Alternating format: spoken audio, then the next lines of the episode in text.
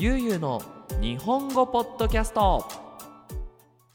はい皆さんこんにちは。ゆうの日本語ポッドキャストのお時間です。皆さん元気にしていますでしょうか、えー、今日は2022年の9月26日です。月曜日ですね。はいまた1週間スタートしました。またね今週も皆さん風邪をひくことなく体に気をつけて1週間ねお仕事や勉強頑張ってください。さあ昨日はね日曜日だったんですけどえー、っとね久しぶりに一人日曜日でした。あのニディアさんはね、えー、とグアダラハラであったまあなんていうのかな K-POP のイベントでまああの K-POP のイベントがあってでそのイベントにあの出店っていう形でお店を出していてあのまああのねよく売っているよく売っているじゃないけどニディアさんは、まあ、日本語を教える以外にあの韓国のね化粧品を売っているお仕事をしているんですけど、まあ、その韓国化粧品のブースをそのイベントに出していてで、僕は特に仕事がなかったのでもう本当に朝起きてゲームして本読んでお昼ご飯一人で食べに行ってみたいなね。まあたまにねこうやって一人でのんびり過ごす一日も悪くないなって思いました。なんかゆっくりいろんなことを考えたりね。あの本当に自分の自分だけの時間を過ごすっていうのもねやっぱりいいリフレッシュになるもんだなと思いました。どうですかね？皆さんは休みの日こうどうやってね過ごすのが一番リフレッシュできますかね？なこれ結構仕事によって違うと思うんですがあのー、ね人とたくさん付き合わなきゃいけないお仕事。な例えば日本語の日本語教師とかね学校の先生とかなんだろうなサラリーマンとかいろんな人と話さなきゃいけない仕事の人は結構休みの日は一人でのんびり過ごすのがいいんじゃないかなと思いますし、ね、結構こう何かを作ったりして人と普段話さないっていう人は友達と出かけるなんていうのも好きなんじゃないんでしょうか。はいさあ、えー、今日はですねまあいろいろなテーマは考えてていたんですがちょっと真面目なテーマでいきたいなと思います。どうして日本語学校に通っても日本語が話せるようにならないのかっていうテーマについて話していきたいと思います。まあ現に僕もま日本語のクラスをやっていてまあオンラインの日本語の学校をやっているんですけどやっぱりねなかなか話せるようになる人はたくさんはいないと。で実はそれって、まあ、先生側も問題があるし学生側も問題があるんじゃないかなと、うん、思います。はい、ということで、まあ、今回は、まあ、10年間ね日本語教師として働いてきた僕が考えるねこのどうして日本語が話せるようにならないかっていうお話をねしていきたいなと思います。それではよろしくお願いします。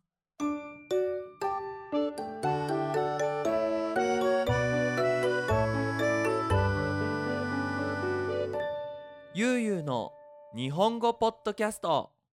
はい。じゃあねまあ結論から言うとえっ、ー、と学校で勉強する日本語は分かる日本語なのか使える日本語なのかが理解できていないから。これ1点。えっ、ー、ともう一つは結局頑張るのは自分。これ2点目。3点目は話せるために必要なことは本当に日本語なのかどうか。これが3つ目になります。で一つ一つ、あのー、まあ、見ていこうと思うんですがまず1点目その学校で勉強する日本語が分かる日本語なのか使える日本語なのかを理解していないから。はいえーとまあ、大体日本語学校っていうのは、まあ、日本語を教えますよね。でえーと、話し方とか動詞のフォームとかっていうのを教えます。で多くのところではまず最初に名詞文「私はゆうすけです」その後に動詞文「私は昨日ご飯を食べました」その後に形容詞文「私は昨日おいしいご飯を食べました」でそれからいろいろなエクスプレッションを増やしていくっていうのが、まあ、文系積み上げ式っていうのであのそういうこう文法をね勉強する場所だと思っていると思うんですがじゃあ皆さんが毎日こう本とかで勉強している日本語は分かる日本語なのか使える日本語なのかっていうことですよね。まあ、結果から言うと使える日本語になります。これあの分かる日本語と使える日本語っていうのは全然変わってきていいと思うんですよね。うん。分かる日本語っていうのはとにかくいろんな日本語が分からなきゃいけない。そしてあの使える日本語っていうのはできるだけシンプルな方がいいこれはその僕がスペイン語をいろいろ勉強して気がついたことであの使える言葉はシンプルな考え方をしていた方があのスピードが出る。で難しく考えすぎると結局途中で何が言いたいか分からなくなってしまう。うん、なので、えーとまあ、学校で勉強する日本語っていうのは話すための日本語だと思ってくれていいと思います。うん、シンプルでまあ分かりやすい日本語だよな。で分かる日本語っていうのはまた全然別にあるんですよね。でそれは学校ではなかなか教えられない。あのー、っていうのは日本語っていうのは他の言語とちょっと違って正解がいっぱいある言語だと思うんですよね。例えばえー、っと昨日2時間くらい勉強しましたっていう人もいるし昨日2時間ぐらい日本語を勉強しましたっていう人もいる。もうこれどっちも OK なんですよね。で、まあ、僕はその他の言語って言ったらもうスペイン語しか話せないからあの何とも言えないんだけど結構でヨーロッパの言語って正解があるんじゃないかなって思うんですよ。例えばあの「くらい」っていうのは「マソメノス」って言うんですけどこれ「マズメノズ」になっちゃうともう全然違う言葉になっちゃうと。音が濁らない音に点々が入らないんですよね。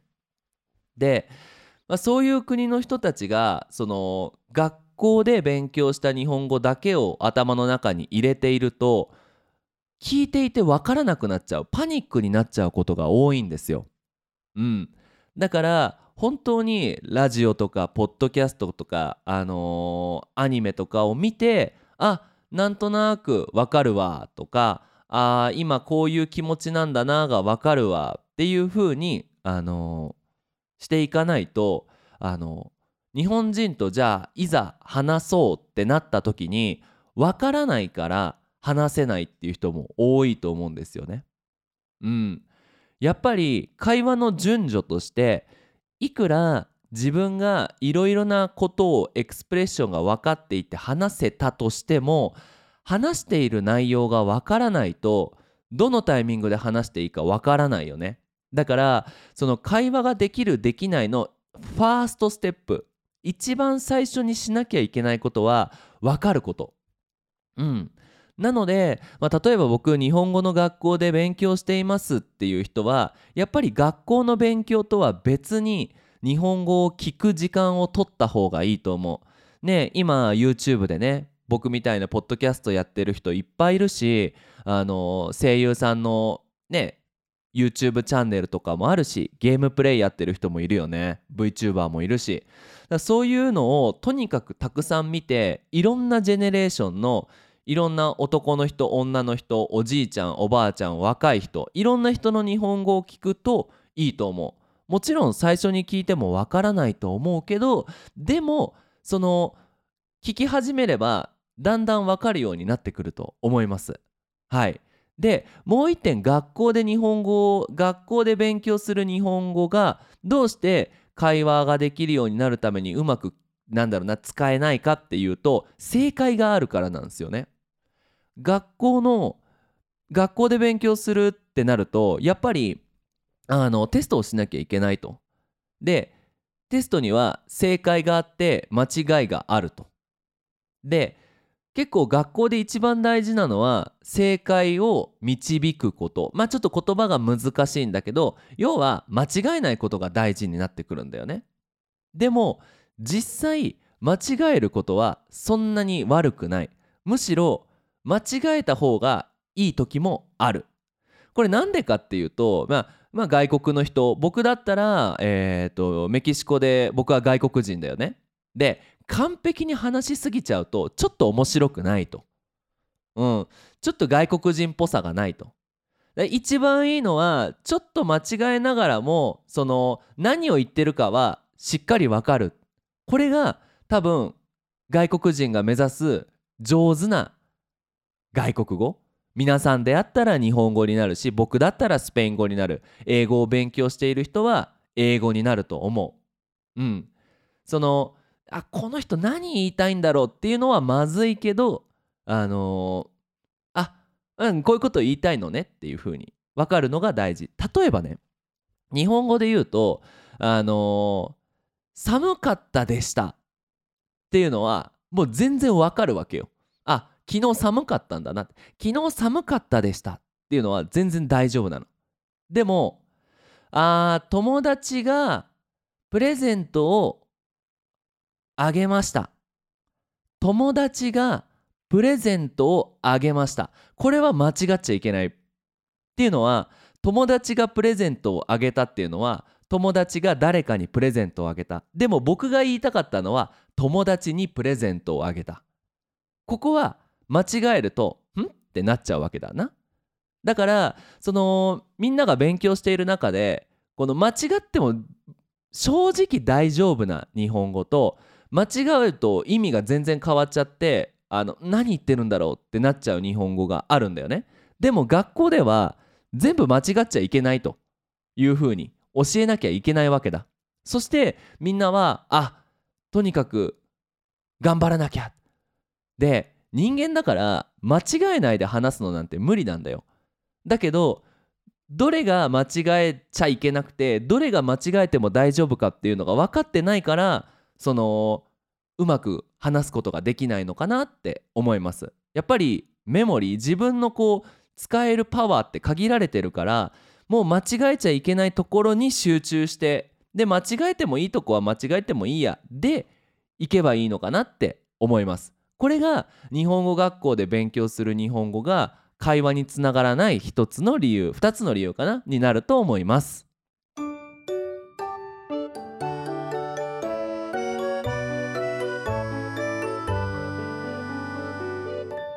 ゆうゆうの日本語ポッドキャスト。はい2つ目、えーと、結局頑張るのは自分っていうことですね。あの言葉っていうのはアビリティなので結局自分が練習しないと上手にならない。例えばだよ。あのサッカーが上手になりたいっていう人が YouTube でサッカーのシュートのボールの蹴り方シュートの仕方のビデオをなんかいっぱい見ると2時間見ると。それだけではサッカー上手にならないよね。上手になった気はする。なんかあ俺上手に蹴れるかもしれない。って思うけどでもいっぱいそこから練習しないと上手にならないよね。例えばなんだろうな。えっ、ー、と料理のテレビを見ると。ですごいシェフがねアドバイスをしながらどうやって野菜を切ると上手に切れるかっていうのをねみんな、えー、手は猫の手で、えー、なんだろうなあの包丁を切るときは力を入れない。引くようにして切るんだ。見てください。タタタタタタタタタタタタタタタパーンみたいなうわなんか上手になった気がするって思うけど実際切ってみたらあれなんか全然うまくいかないなでそこからはたくさん練習をしなきゃいけない。日本語も全く同じで日本語のクラスっていうのはなんかあそうやってやるんだっていうのを教えてもらうとこだよね。でそこから自分で練習しないと上手にならないと。うん。だから日本語のクラスだけ行けば日本語が上手になるのかって言ったらもう全然そんなことはないと思う。でむしろ逆に良くなくて日本語の学校っていうのは。なんでかっていうと自立性がない。これ難しい言葉だね。自立性がないっていうのは自分で考えるとか自分でやるその何て言うのかな形じゃないっていうことだね。だってさ学校っていうのは何を勉強するのかっていうのは自分で選ばなくていいわけよ。自分でやることって言ったら学校に行くことだけなんね。で座ってればじゃあ教えてくれて練習する内容も作ってくれてだから自分で考えなくてもいろいろ練習とか勉強ができちゃうわけね。で一番怖いのが目的も学校が用意してくれるのよ。日本語を勉強する目的も。まあつまりテストだったりね。でも言葉の目的って自分一人一人がしっかり持ってなきゃいけない。この人と話したいとかこんなテーマのものが話したいっていう風に思ってないとやっぱりモチベーションって下がってきちゃうのよ。で日本語学校ってモチベーションが下がったらやめられちゃうからモチベーションが上がるように学校が目的を作るんだよね。それが多分テストになると思うんだ。わあテスト取れたね100点取れたねすごいねって言われたらおなんかモチベーション上がってきたって思うけどそれは嘘の目的で本当の目的じゃない。で勉強する内容も勉強する材料も学校が用意してくれる。これ宿題ね。でつまりどういうことかっていうと過保護に育てられてしまうわけなんですよ。過保護っていうのはすごく守られすぎている。なんだろうな。こうお父さんお母さんでさめっちゃ子供大切にするお父さんお母さんってイメージできない？なんかあらそんなの触っちゃダメよ。あー汚い汚い私がやるから。ねゆうすけくんはソファーに座ってテレビ見てて。でお父さんもねあ危ないから外出ちゃダメだぞ。あああの外出るときはいつもお父さんお母さんと一緒だぞ。うん。食べるもの？それはお母さんが作ったものだけ食べなさいねで例えばね「お父さんサッカーやりたい」サッカー？そんなの危ないからダメだっていう風に育てられた子供ってもう本当にね自分で考えられなくなっちゃうよね。で日本語の学校ってそういうところがあると。うん。だからその全部その何て言うのかなやってもらって勉強するとあの自分でね考える力がなかなか育たない良くならなくてでそれが逆に一番大事な自分で考える力が日本語が話せるようになるために一番大事だと僕は思うんですよね。うん。でそれだけじゃなくていっちゃん良くないのがクラスのせいにできるんですよ。例えば日本語がなかなか話せるようにならなかったらクラスのせいだと。なんか先生が上手に説明できないからだとか先生のオーガニゼーションが悪いからだっていうふうにクラスのせいにできると。でもそのテーマを戻すとね結局頑張るのは自分なんですよ。あのまあね、日本語学校をやっているね日本語のオンラインスクールをやってる僕が言っちゃいけないことだとは思うんだけど正直ね日本語が話せるようになる人は誰が先生でも話せるようになる。これ間違いない。うん。自分で頑張れる人な。で、で正直そのどっかのクラスに入って日本語が話せるようにならないっていう人はもしかしたら学校が変わったらモチベーションが上がって自分の目的を見つ見つけられる人もいるかもしれないけど確率は低い。うん。そうね。ね。なのであのもう一回ね皆さんこう日本語が特にね話せないって感じている人はあのー、まず自分の目的があるかどうか。あとはその勉強する内容が学校に決められたものだけじゃないか。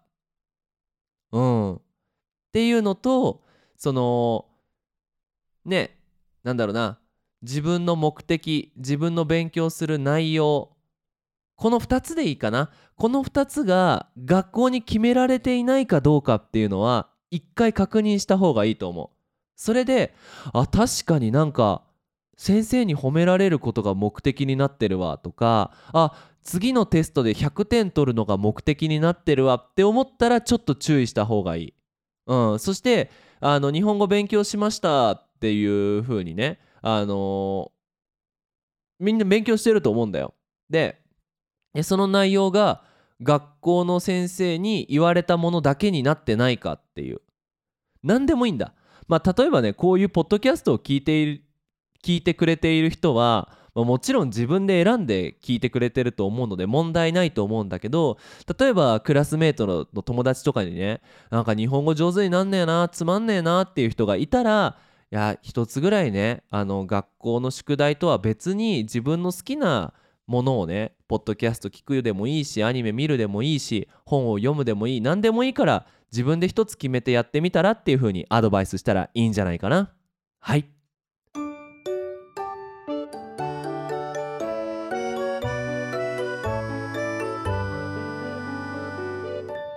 ゆうゆうの日本語ポッドキャスト。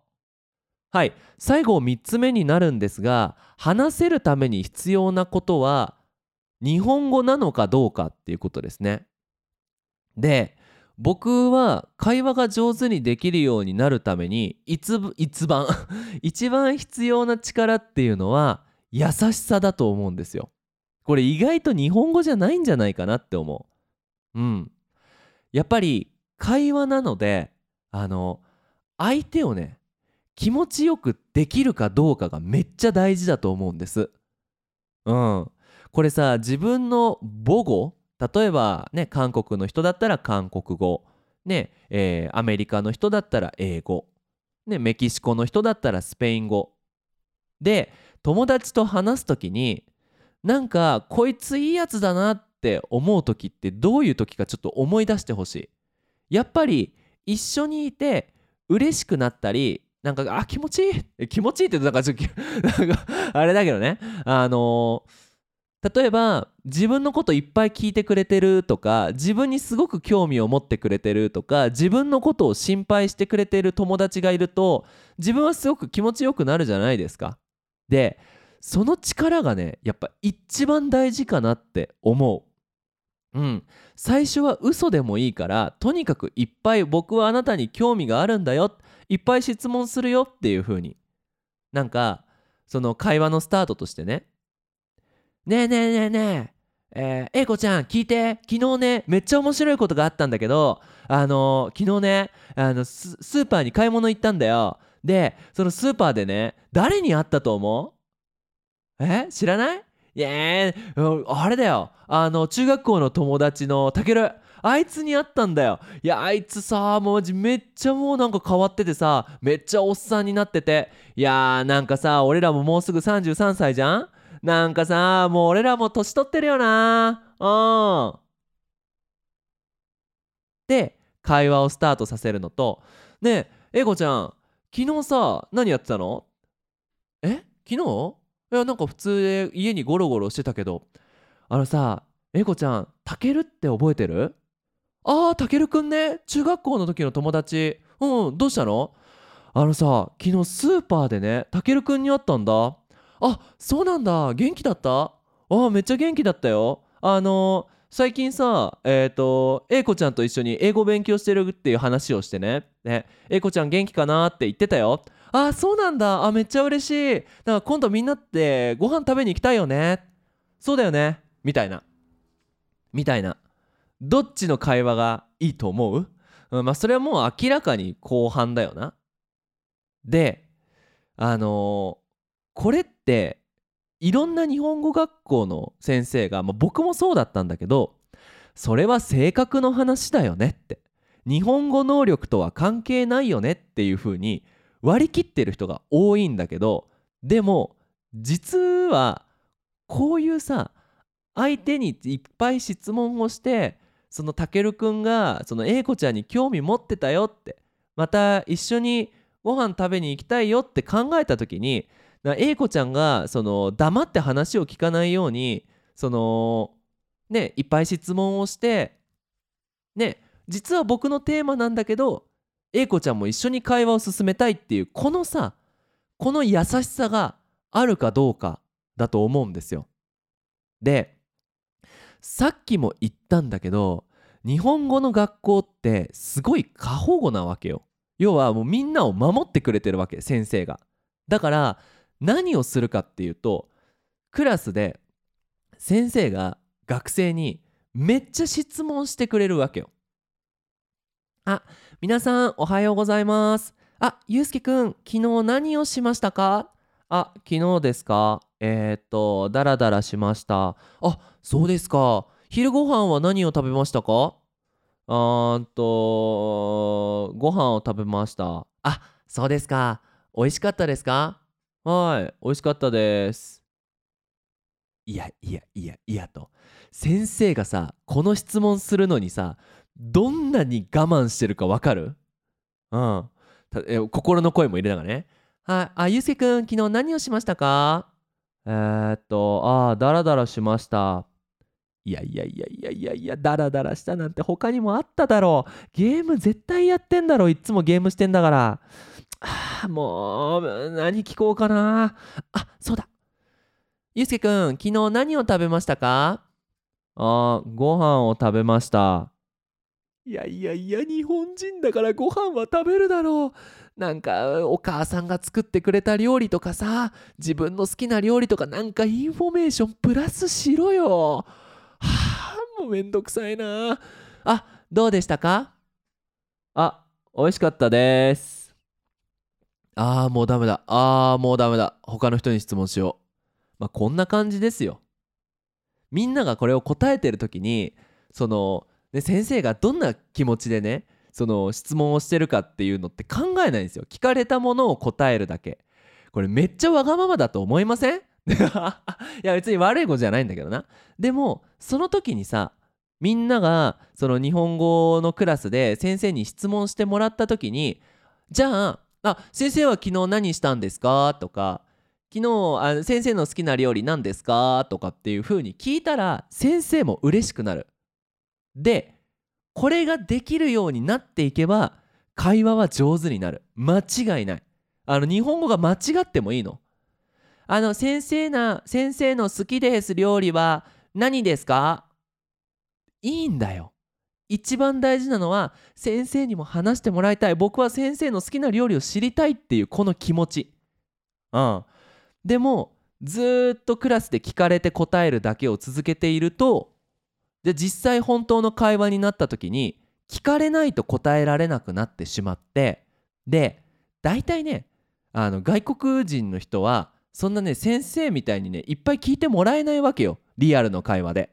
自分で会話を作っていかないと例えばね日本人日本人外国人ってなった時に絶対日本人同士で話してる方が楽なんだから。うんでもそこで会話に入るためには自分で頑張って聞いて会話を作っていってあのあなんかねこの外国人の人僕たちに興味持ってくれてる嬉しいなっていう風に思わせなきゃダメだと思うんだ。だからあの日本語を勉強するために何をしなきゃいけませんか？ってよく学生に聞くんだけど多くの人はね勉強しなきゃいけませんって答えるのよ。でもね勉強なんてね必要じゃないのかもしれない。逆に言うとな。えっ、ととにかくそのさっきの3つの点な。日本語で日本語学校で勉強する日本語っていうのは使える日本語。シンプルに話せるようになる日本語。うん。でこれをしっかり理解して練習する。で結局自分が勉強する勉強するじゃないな。結局頑張るのは自分ってことで自分で勉強したい内容を一つでも選んでそれを続ける。うん。そして目的を自分で持つ。学校にその目的を目的の代わりをしてもらっちゃダメ。で3つ目は優しい気持ちでとにかくいろんな人に話してもらいたいっていう気持ちで会話に臨む。うん。この3つができれば絶対話せるようになる。なんでかっていうと僕がスペイン語でこの3つを気をつけてるから。うん。であのーまあ、一応ね僕はスペイン語でいろんな人とお話できるしあのーまあ、完璧に話せないよ。すげえ綺麗なスペイン語じゃないけど友達もいっぱいいる。うん。いるのかな？友達も。まあ話せる人はいっぱいいると。うん。なので、まあ、特にね日本人の友達ができないとかなかなか日本語話せない怖いっていう人は今日のアドバイスを参考にしてくれたらいいんじゃないかなと思います。はい。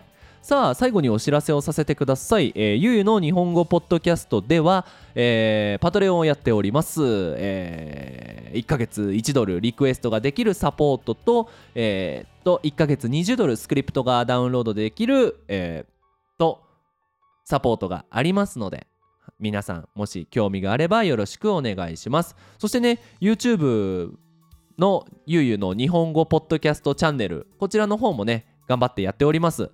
今8万3000人ぐらいで、えー、と10万人まであと1700人ですね。あの皆さんぜひぜひこのねゆうすけに喜んでもらいたいと思う人はあの友達にねこの YouTube チャンネルと、えー、ポッドキャストの紹介をしてもらえると嬉しいです。ぜひね日本語学校で勉強している人はクラスメートに教えてくれたらすごく嬉しいなと思います。はい。それでは引き続き日本語の勉強頑張ってください。それじゃあまたね。バイバイ。